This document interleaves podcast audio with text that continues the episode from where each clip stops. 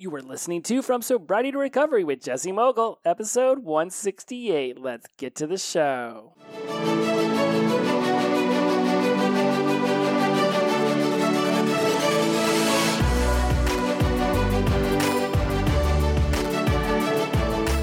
Welcome back to From Sobriety to Recovery. I am your host, Jesse Mogul, and I am in addiction recovery. And today we will discuss empathy. Why is empathy the subject of today? I feel like sharing a story. So, we currently are moving um, my girlfriend's belongings from Southern California to Huntsville, Alabama, where you all know I have recently relocated. And in this process, we were told between 8 and 21 days was the estimate for when the belongings would arrive. And they told us all the stuff was in a truck and moving across the country on June 1st. Today is the 21st. That would be the 20 day, 21 day, depending on how you like to count days uh, anniversary of when our stuff apparently started to motivate itself across the country. Now, they did tell us that it was only business days and yada, yada, yada. So, t- Wednesday, the 22nd at midnight, is when the company will officially break contract. And clearly, we don't have our stuff right now, or I wouldn't be sharing this story. And so, we're, I have noticed, and uh, up until yesterday, my girlfriend had been the only one making these phone calls and finally I was like let me seize the let me call. Let me see if I can help with this. And supposedly the mover the the dr- truck driver is literally in the process of making his way to Nashville to bring us our stuff later today. I will believe that when I see it. The issue that I'm having is the way that girlfriend has been treated um, by the moving company nationwide and then the other one's called like mover van lines or something like that and the customer service reps are less than hospitable. They're less than compassionate and they have zero zero empathy. I have heard no empathy out of these people coming from her whatsoever. Uh, minimal at best has been even a compliance with showing a level of empathy. And they might be nice but they're still like well you know how moving trucks go and there's traffic and there's weather and i'm like you could have pushed this truck across the country faster than you're currently driving it. And what's really got my goat is that and maybe it's they're trained not to be empathetic. They're they're afraid they'll get sued if they show you know oh i'm so sorry. I can't believe this is happening to you. I'm so i'm so sorry we've done this to you. Maybe they're afraid if they use any of those kind of words those kind of language patterns they'll get sued because they noticeably did something wrong. I don't know the motivation but i'll certainly say that they could just act human for a moment and say you know i totally understand what you're going through. I would find it to be incredibly discombobulating if I too have been living in a house with nothing more than a bed and a TV and two chairs for the last month. And we just got the bed and the TV like a week and a half ago. So for the first 10 days, it was air mattress until we got some of the things that we knew we needed to purchase for the new house here and delivered. And thankfully, internet showed up day one, or I don't know, we've been pulling our hair out because, hey, we are we are definitely children of the new generation. We are there's a lot of things we can tolerate, but no internet, hell no. And so again, first world problems, we get it. We have a lot to be grateful for and thankful for, and and that's not I'm not saying that we don't have those things. But what I'm seeking from these movers is empathy to understand that there's a lot of certainty that we seek that's in the boxes that they currently possess. There's a ton of uncertainty right now with will everything show up? Will it be broken? Will will it be will we get all of our boxes back? A lot of uncertainty that happens when you move to a new city. You got to make new friends and get new habits and just figure new things out in general right? There's a love and connection that I moved us here for to be nearer to family, to have a community that actually waves when they drive by you and, and you know, and is friendly at stores, right? And it's really difficult to have connection and love and create those kind of emotional states when there's this stressor of we're going home to a pretty damn empty house, right? It's hard to um, build up um, significance in a new community or build my business or for her to really feel comfortable working remotely when there's nothing around us that we just would want to have in order to feel like we're at home. There's a reason why humans own so much crap, right? They get comfortable with it. It's things that they want in their day to day life. 20 times a day, we turn around and we're like, damn it, that's in a box. Nope, that's in a box. That's in a box. That's in a box. And if we went out and replaced all this stuff, we'd end up spending the five grand that we uh, saved by not going with a you know good moving company like Mayflower or United and instead going with Nationwide, who was five grand cheaper. Still, still, still seven grand, guys. It wasn't like it was cheap. That's still a lot of money. That's a lot of money in a world full of inflation. That's a lot of money when a pound of bacon's ten dollars. Seven grand's a lot of money, right? It wasn't exactly easy to set aside and make sure that it was available for this move, but it, but it was made to happen, and we expected a certain level of professionalism, and we're not getting it. We're not even getting basic empathy. And so, as we were going through these phone calls, and, when, and Jen and I have been discussing all of this over the last few weeks, I couldn't help but think this is a perfect, perfect moment to discuss empathy within the show. Because in our lives, we are going to come up with a lot of opportunities where empathy or, or sympathy and compassion will have a place.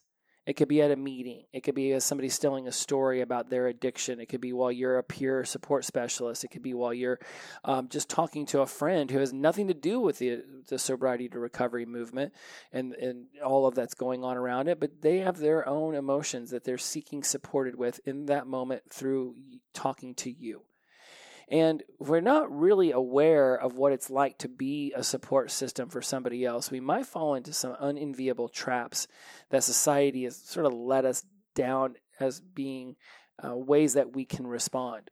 These pre programmed ideas of thinking that when somebody tells you about their plight, being like, oh, don't worry, everything will be all right, your stuff will arrive soon, or oh, man, when my stuff, you know, when we moved across country, everything showed up perfectly and on time, or hey, you know, it could be worse, you could be starving in some third world country right now. All of those things have some merit of truth in them, don't care. Then what what how how on earth is telling me how smoothly your move went helping me in this moment while I'm being vulnerable and expressing to you my emotions of the difficulty of this move. How on earth is it helping me right now to say, well, hey, at least you have a house to live in? Yes, you are absolutely correct. I am absolutely thankful for the roof over my head. I am thankful for this amazing view of the forest outside of my office window. I am thankful and grateful for a thousand things. I would also like to be thankful and grateful for all of our stuff being here. And by, t- by trying to point out how I'm not being thankful or grateful isn't helping me in this situation. Because one, you're doubting my thankfulness and gratefulness for the life that I do have, right? And two, you're just trying to minimize what it is I'm experiencing, what I'm feeling. And if somebody's coming to you to express a problem and then you try to minimize it by saying, well, hey, it could be worse because blank, or hey, you just slap a smile on your face and just be glad that you're not being eaten alive by aardvarks right now. Thanks. Thanks so much. You're right. I am very happy that not being eaten by, by aardvarks. That's totally going to be make it so much easier today whenever I only have plastic silverware and paper plates to eat on. Thank you. Thank you so very much. And you know, oh, you know, you can just go buy new plates. Yeah, yeah, let's go buy new plates and silverware. That sounds like a great idea. So I can go drop another $150 on all the things that we need in the kitchen, even five. Oh, you can go, you can buy some silverware at Goodwill for five dollars. Thank you. Next, I, I'm coming to for support. I just want you to figure out a way that you can just actively listen, recognize my emotions, accept my interpretations of the situation, you know, restate my problem, and then you know ask for permission before you start to just randomly give me advice. There's a lot of ways to step up and show empathy. And we're going to discuss that in today's episode because it clearly has been shown to me that there is not a whole lot of empathy in the customer service world. And that's for whatever reason it is, we're all humans. But you are going to have an opportunity with members of your family, with your friends, in your support network, in your circle of trust, at work, your teammates, team members, uh, employees, all of these people in their own way or another are, you know, customer service, their client service, their family service. These are people who are going to bring something to you. And when you can know the difference between sympathy and empathy and compassion, and you can begin to bridge that gap for them and you can allow them to feel heard in that moment, man, that is that is that is a bridge that builds strength. That's a that's a bridge of trust and honesty and vulnerability and love. And that is a way that you build and build and build stronger and stronger bonds with other people. And that's something that we have learned and discussed in this show so many times that the opposite of addiction is connection. that it's extremely, extremely important that we step into this seat of awareness where we say, What emotional intelligence could I be utilizing right now in order to bond with this person? They're sharing something with me, and I want to make sure that I am being right there with them in this moment. So, first, let's make sure that we know the difference between sympathy and empathy. Because sympathy is some is where somebody will try to slap a silver lining on it. Say, "Oh, come on, it's not that bad." Right? We'll try to minimize because we don't know how to feel emotions in public. We don't know how to feel emotions with that person. We're afraid that if we show vulnerability, that it might open us up to uh, pain or rejection or regret, whatever that might be.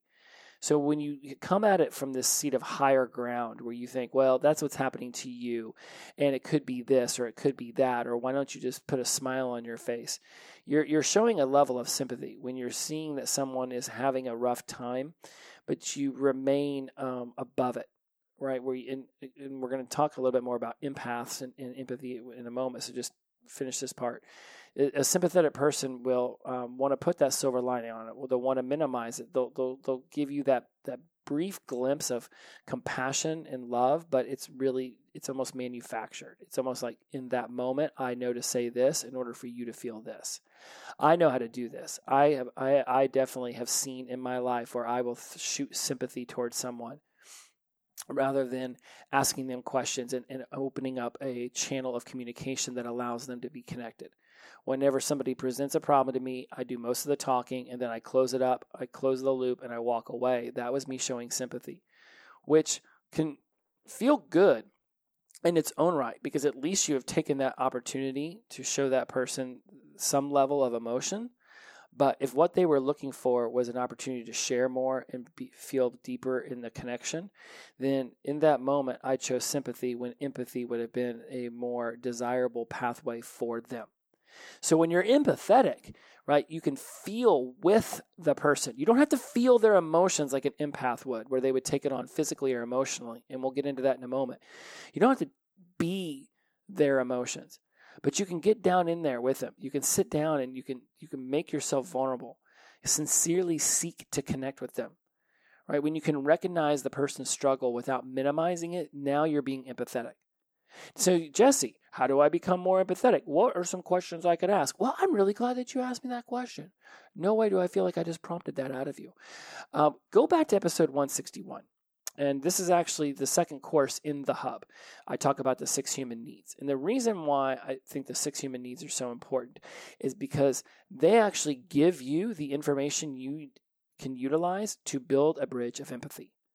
You may not understand what it's like for somebody to wake up in a dumpster in Amsterdam or in a forest in Belgium or, uh, you know, on a boat in the middle of the water, you know, on a ferry coming back from Indonesia to, to Singapore. You may not know what it's like to black out in an airport and be kicked off of an airplane and then kicked out of the airport and, and you come to on a choo-choo train barreling away from the airport you were supposed to be at actually you were I was supposed to be on that flight, right? You may not understand what it's like to wake up in the bathtub covered in your own filth, or, or find yourself on the street begging for for money so you can get your next hit. You may not understand any of that stuff, but when you go back to the six human needs and you ask yourself, where in their life are they not having certainty met? or there's variety is not being met, or there's too much variety. Love and connection isn't being fulfilled contribution isn't being fulfilled, growth isn't being fulfilled, significance isn't being fulfilled. Where in their life is one of these six human needs not being fulfilled? That is your opportunity to bridge the gap for toward empathy. Because you may not know what it's like to have gone through my struggles and my suffering, but we have gone through similar struggles and suffering.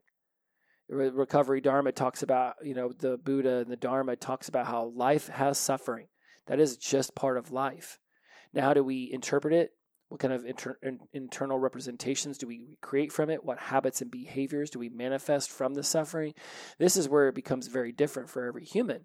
But suffering is a part of humanity. There are things that are just going to happen. We are going to have emotional states that we are not familiar with, and we're going to have to seek a way out of them. So when somebody brings to you a moment, an opportunity to be empathetic, to really get down in there with them, ask yourself which one of these six human needs. And if you can't figure it out on your own, you can just ask.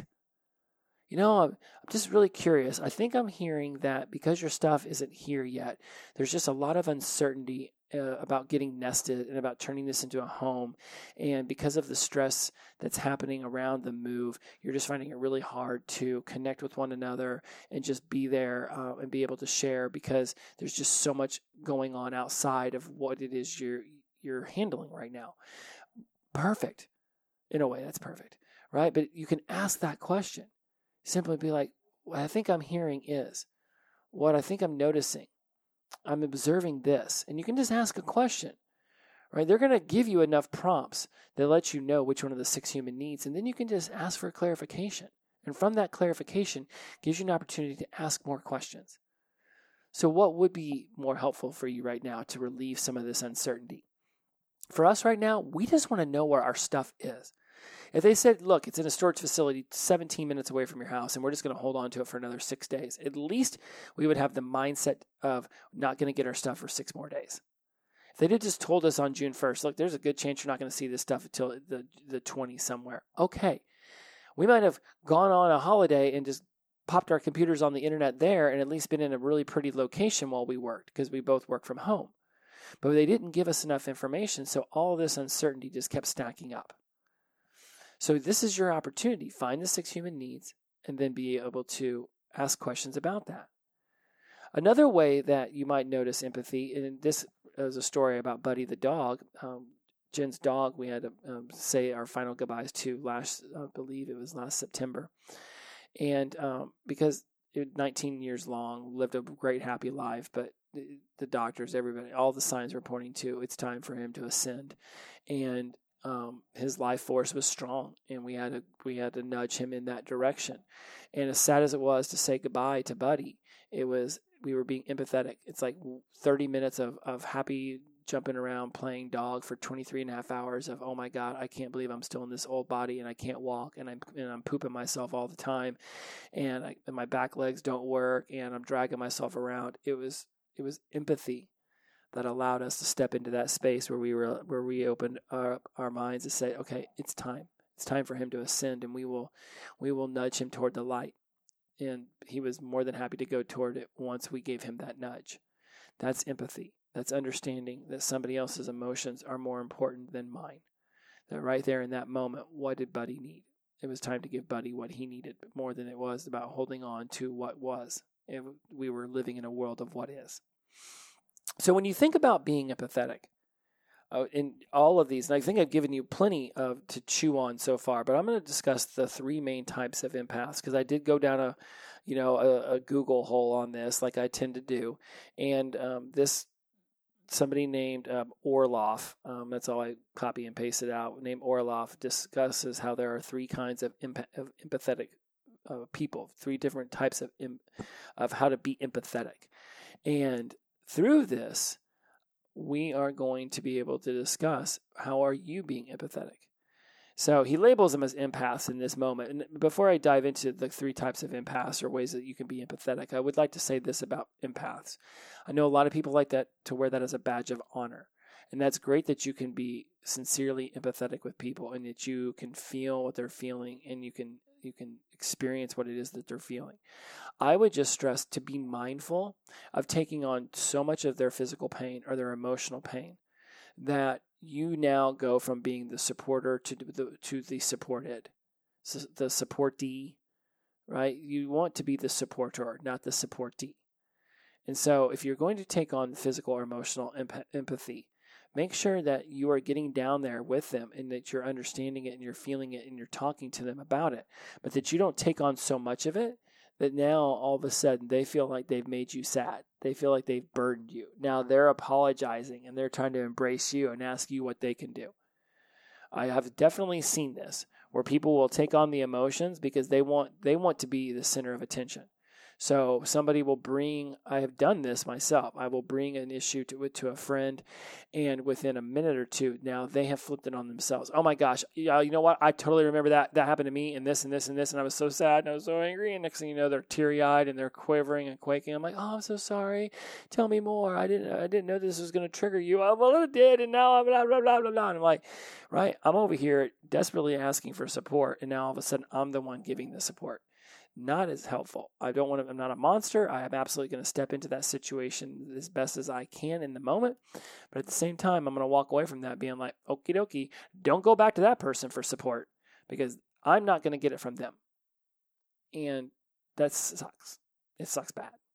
So, physical empathy.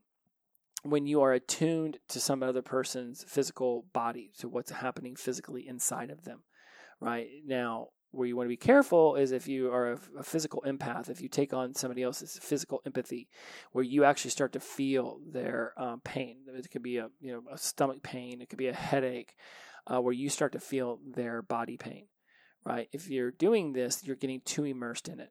You want to be able to stay a little bit higher above it, a little bit more surface on that. I'm not saying don't get vulnerable. I'm not saying don't get down there in the nitty gritty with them, but understand that if your mind is literally creating their pain in your body, you have now stepped into a, a deep, deep seat of physical empath.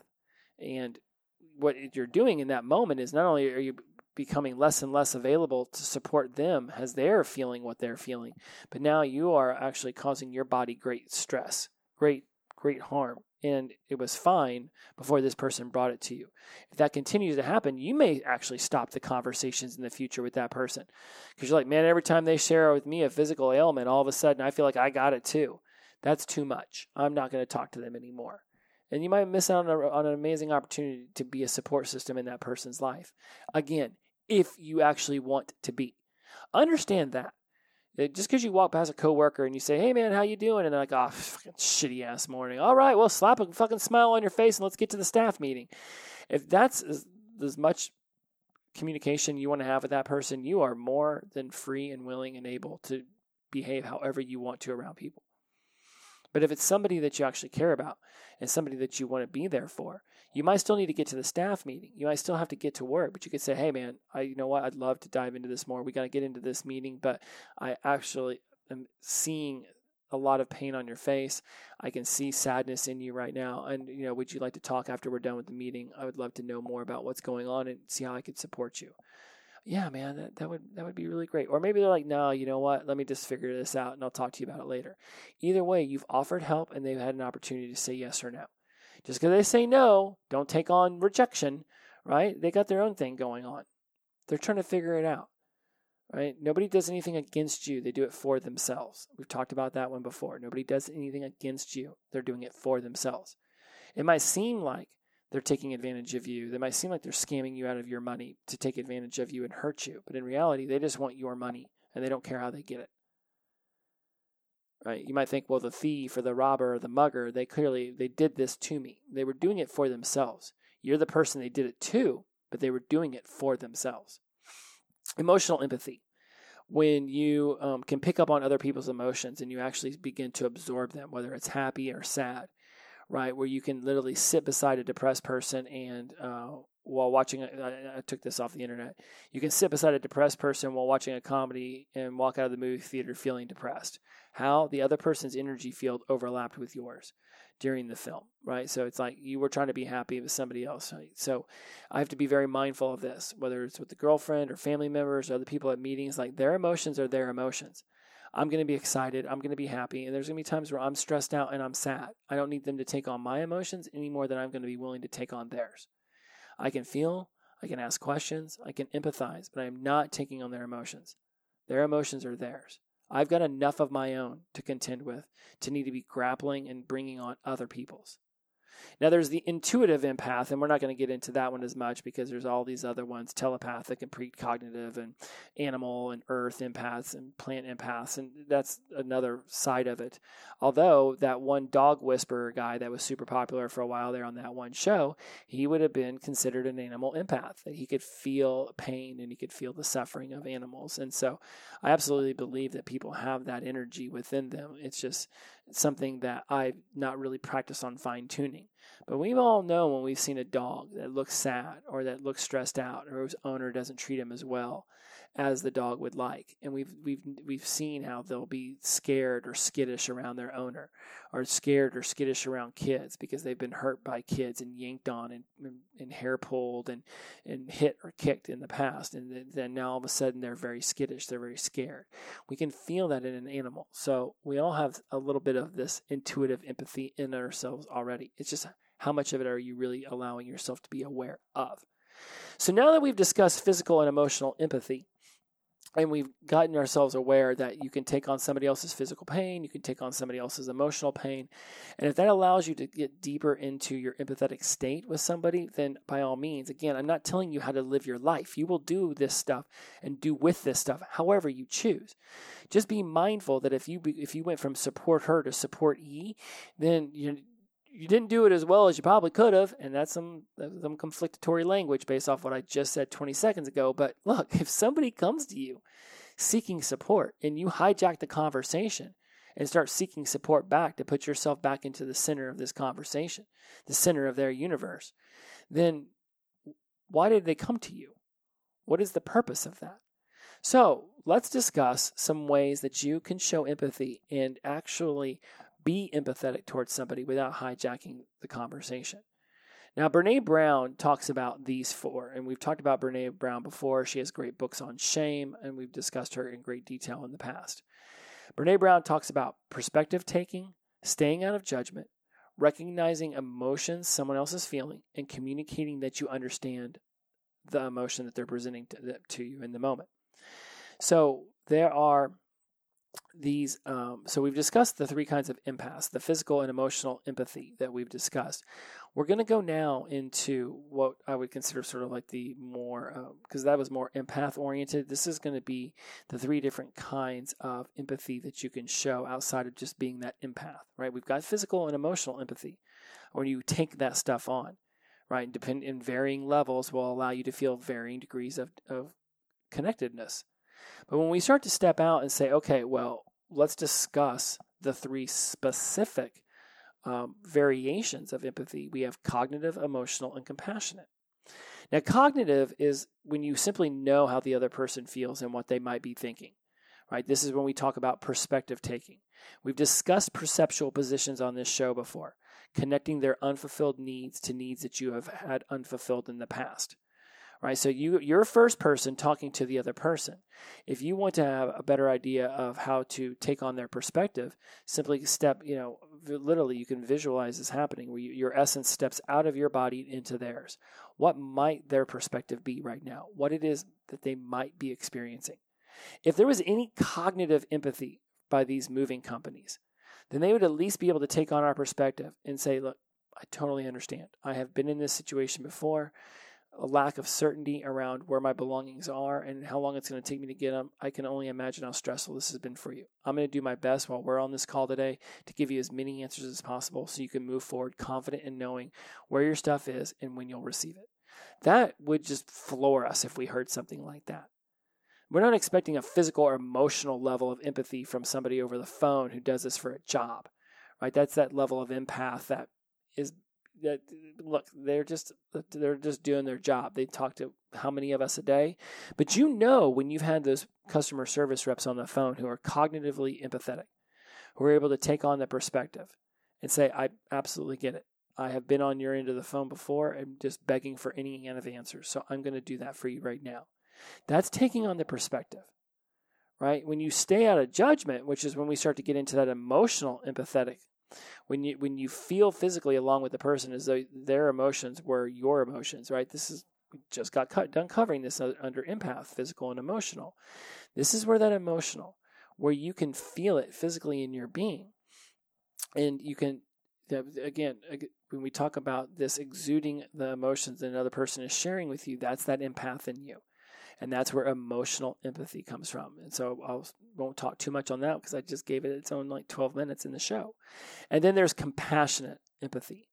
Well, this is kind of empathy you understand a person's predic- predicament and you can feel it with them. Right? This goes back to that emotional and physical empath. Now, with compassionate empathy, you might be spontaneously, um, you you are compelled to stand up and do something for them right now. Right? You want to help them immediately. You know, you might hear my moving story and might be compelled to uh, grab a paper bag and a bunch of plates and silverware from your drawers and your cupboards and bring them over. So I actually have things. Right? You might feel compelled to do that. That would be the compassionate, empathetic person in you. So you have this cognitive one where you're using your thinking mind. You take on their perspective. You have the emotional one where you can feel physically or emotionally what it is they're experiencing. And then you have the compassionate one where not only are you empathetic and understand the person's predicament, but you are feeling immediately um, this desire, this need to help them in whatever way that might be.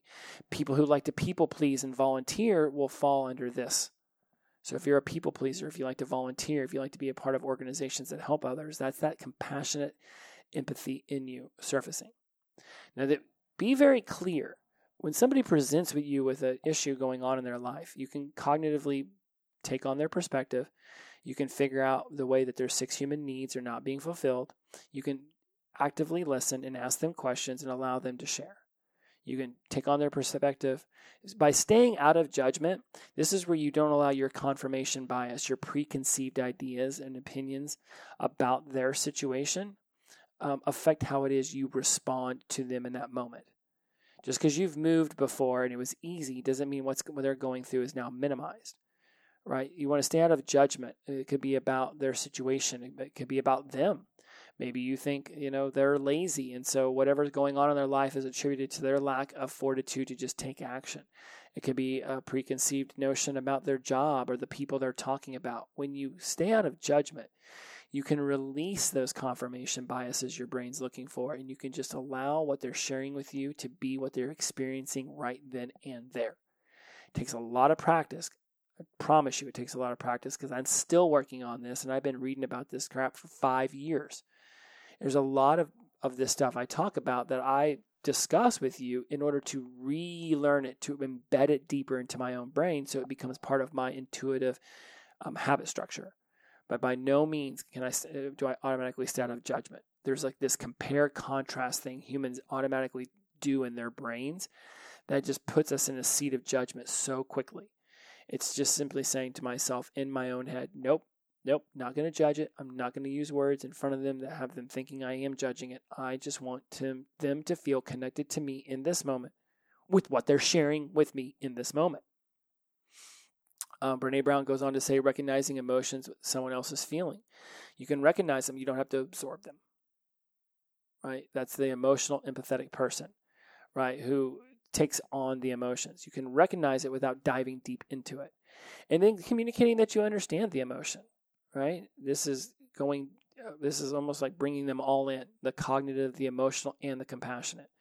I, I communicate that I understand your emotion. Be like, you know, I absolutely understand it. I too have been in a similar situation, and I'm really, uh, you know, but enough, but my situation is whatever that was in the moment. I would like to discuss what it is you're experiencing right now. One of my favorite ways of asking people things is, what is it you're experiencing? rather than what, what does this look like to you, or what does this sound like to you, or what is this feeling like? Because they may not necessarily be in one of those communication patterns in that moment. They may not be seeing anything in their head, but they may be talking to themselves a lot, or they might be feeling something different deeply. So if I can't figure out if they're seeing it, hearing it, or feeling it deeply, I'll just ask them how they're experiencing it deeply. And then they will go off and they'll start giving me um, the word clues that I'm seeking in order to ask more in depth questions for them to really be able to get into their vulnerability and share and then be able to do whatever their outcome is. Their outcome might just to be heard. It may not be to actually get any advice on it. And so that's how we're going to close up this is remember when you're doing an empathetic state, when you're being there for somebody, be mindful to release this knee jerk reaction to give unsolicited advice. I teach this is the purpose of this podcast. So I give all these unsolicited advice and stuff, and you you actively decide to have it solicited to you by hitting play. If you don't like what I'm talking about, you'll stop listening. If you've made it this far, clearly you're enjoying it, so thank you very much for that. But if somebody is sharing with you what's going on in their life and you just immediately give unsolicited advice, you start telling them their your opinion on it. You start telling them your examples of it in your life without necessarily I'm doing so in order to bridge, build the bridge of empathy, to bridge that gap where they are the supportee and you're the supporter. If you just immediately go into story time and start sharing what's been going on in your life, then you're taking away that opportunity for them to truly connect. And when you give unsolicited advice, what you're basically saying to this person is, I don't think you have the wherewithal to figure this out on your own. Or, you know what? You're so inept. I'm just going to tell you exactly what to do and you should go do it. And I promise you everything will be fine. Because that's not reality. Your opinion isn't the bar at which the entire world is trying to set itself upon. Yes, you might have experiences with that. It might absolutely be beneficial right then and there to share that with them. So, what do you want to do in these opportunities? You want to ask permission. Hey, is it okay if I make a suggestion? You know, something like this similarly happened to me. Can I give you a couple tips on how I was able to solve it for myself? Yeah, yeah, I totally understand this move thing. In fact, I just did this not too recently, and I'll tell you what, there's a couple things I really wish I'd have known while I was in your position that you're currently in. Can I share those with you? When you ask that question, right? And you might be hesitant to ask the question for fear that they'll reject it and say, No, I don't want your opinion. I don't want your tips. I don't want your hacks. I want to figure this out on my own. Or, you know what? I just want your support. I don't actually want any advice because I think you're a moron and you don't give good advice. Whatever their response is, if you're afraid to ask that question, it might be because you're more in your own head, worried about them rejecting your opportunity to give them advice or tips rather than caring more about their outcome. You're more in your head thinking about your outcome you want for this situation, for this moment of connectedness, rather than thinking about the outcome they want. So get very clear on the outcome they want.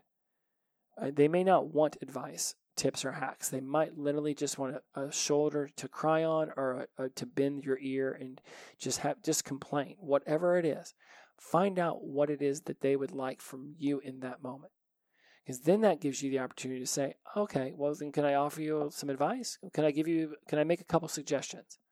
When they say yes, they consciously and unconsciously open themselves up for what you're getting ready to say.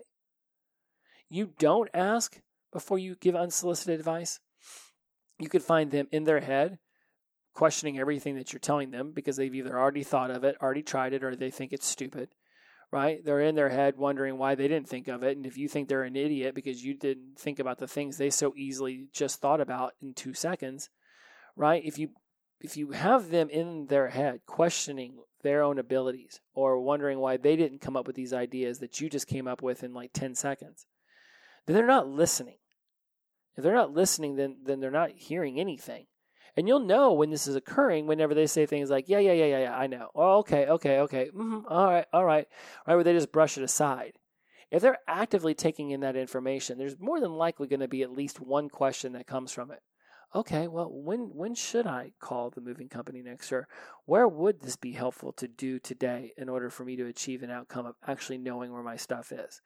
If you give me advice and I don't come back and ask a question, then there's a very good chance that what you've just told me is fall fell on deaf ears. And it could be for a lot of reasons. I already thought about it. I already did it. I already tried it. I was already told it wouldn't work. Whatever bias I have about your information is coming from me because of whatever reason. And if as soon as you ask and say, Well, can I give you a couple suggestions? And you say, yeah, you should call them up every hour on the hour. Yeah, you know, we tried that. We tried that, and they definitely hung up on us every time. Okay, okay, that that sounds like a reasonable response. I can totally see why somebody would do that. Let's think about something else. It now becomes a conversation and not necessarily a teaching moment.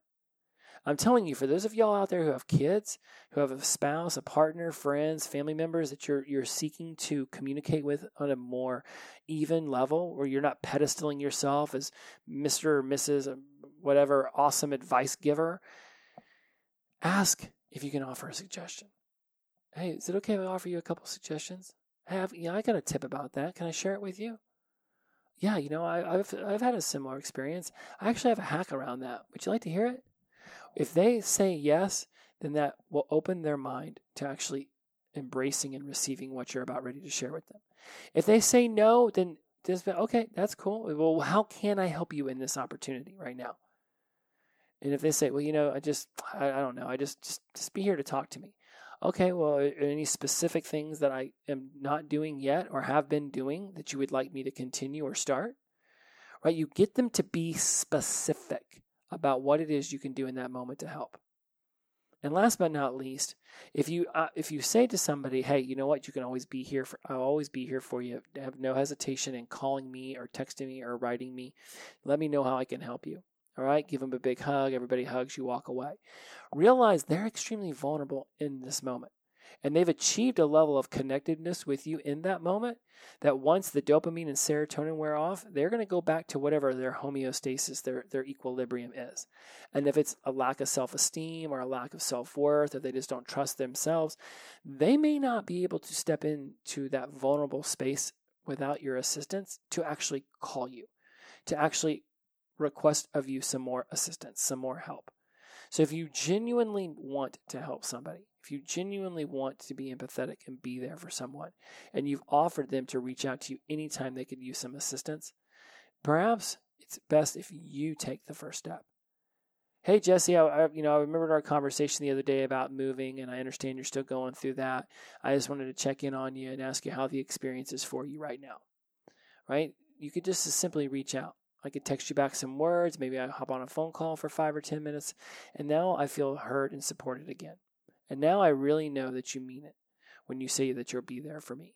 Because a lot of people say that as just like a, has like a pre programmed response to say as you're walking away from a conversation like that.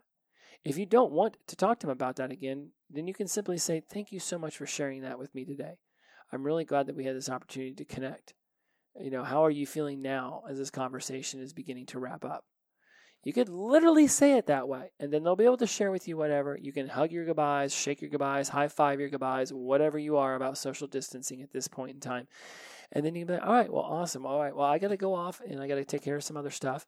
And uh, this has been amazing. Thank you so much again for us connecting. And then you say goodbye.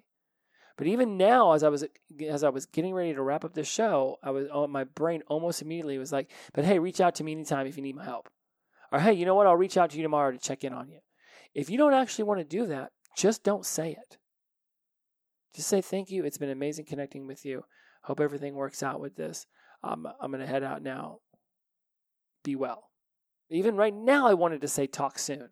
If you open up the door for them to talk to you about this again, it could be on you or them to reach back out. But one way or another, you have used language that leads them to believe you would like to continue this conversation at some point.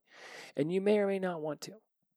So you come up with your own ways of wrapping up a conversation without committing to any fu- further, further future communication around this topic. If that's what you would like to do. But either way, now you know more about empathy. Now you know more about how to step into this. And even though I went 12 minutes longer than I normally would have preferred. I think it's just important to me to somehow try to begin to create the world I want to live in. And I want to live in a world where, at the very least, a customer service rep throws some empathy at us for two minutes and then says, All right, well, good luck. If you have any other questions, feel free to reach out. They're not going to call me up the next day and say, Hey, I was thinking about our call yesterday, so I just wanted to reach out first. No, because they don't want to hear my complaining. They don't want to hear how upset I am that our shit's still not here.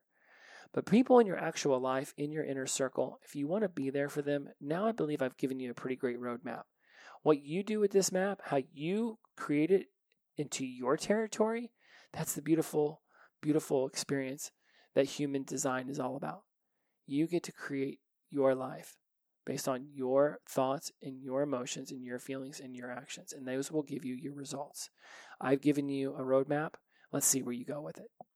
As always, my friends, inclusivity over exclusivity, the power, positive energy, release, and flow. Every day is the best day of my life because I wake up sober. Want to be a part of the hub? You heard the ad at the beginning. Come on, jump over to the hub. Be a member of the tribe. Are you seeking for ways to, to uh, support the show? I've opened up a really awesome store. I've got a, a cup of coffee link. I have got a um, a Patreon account now.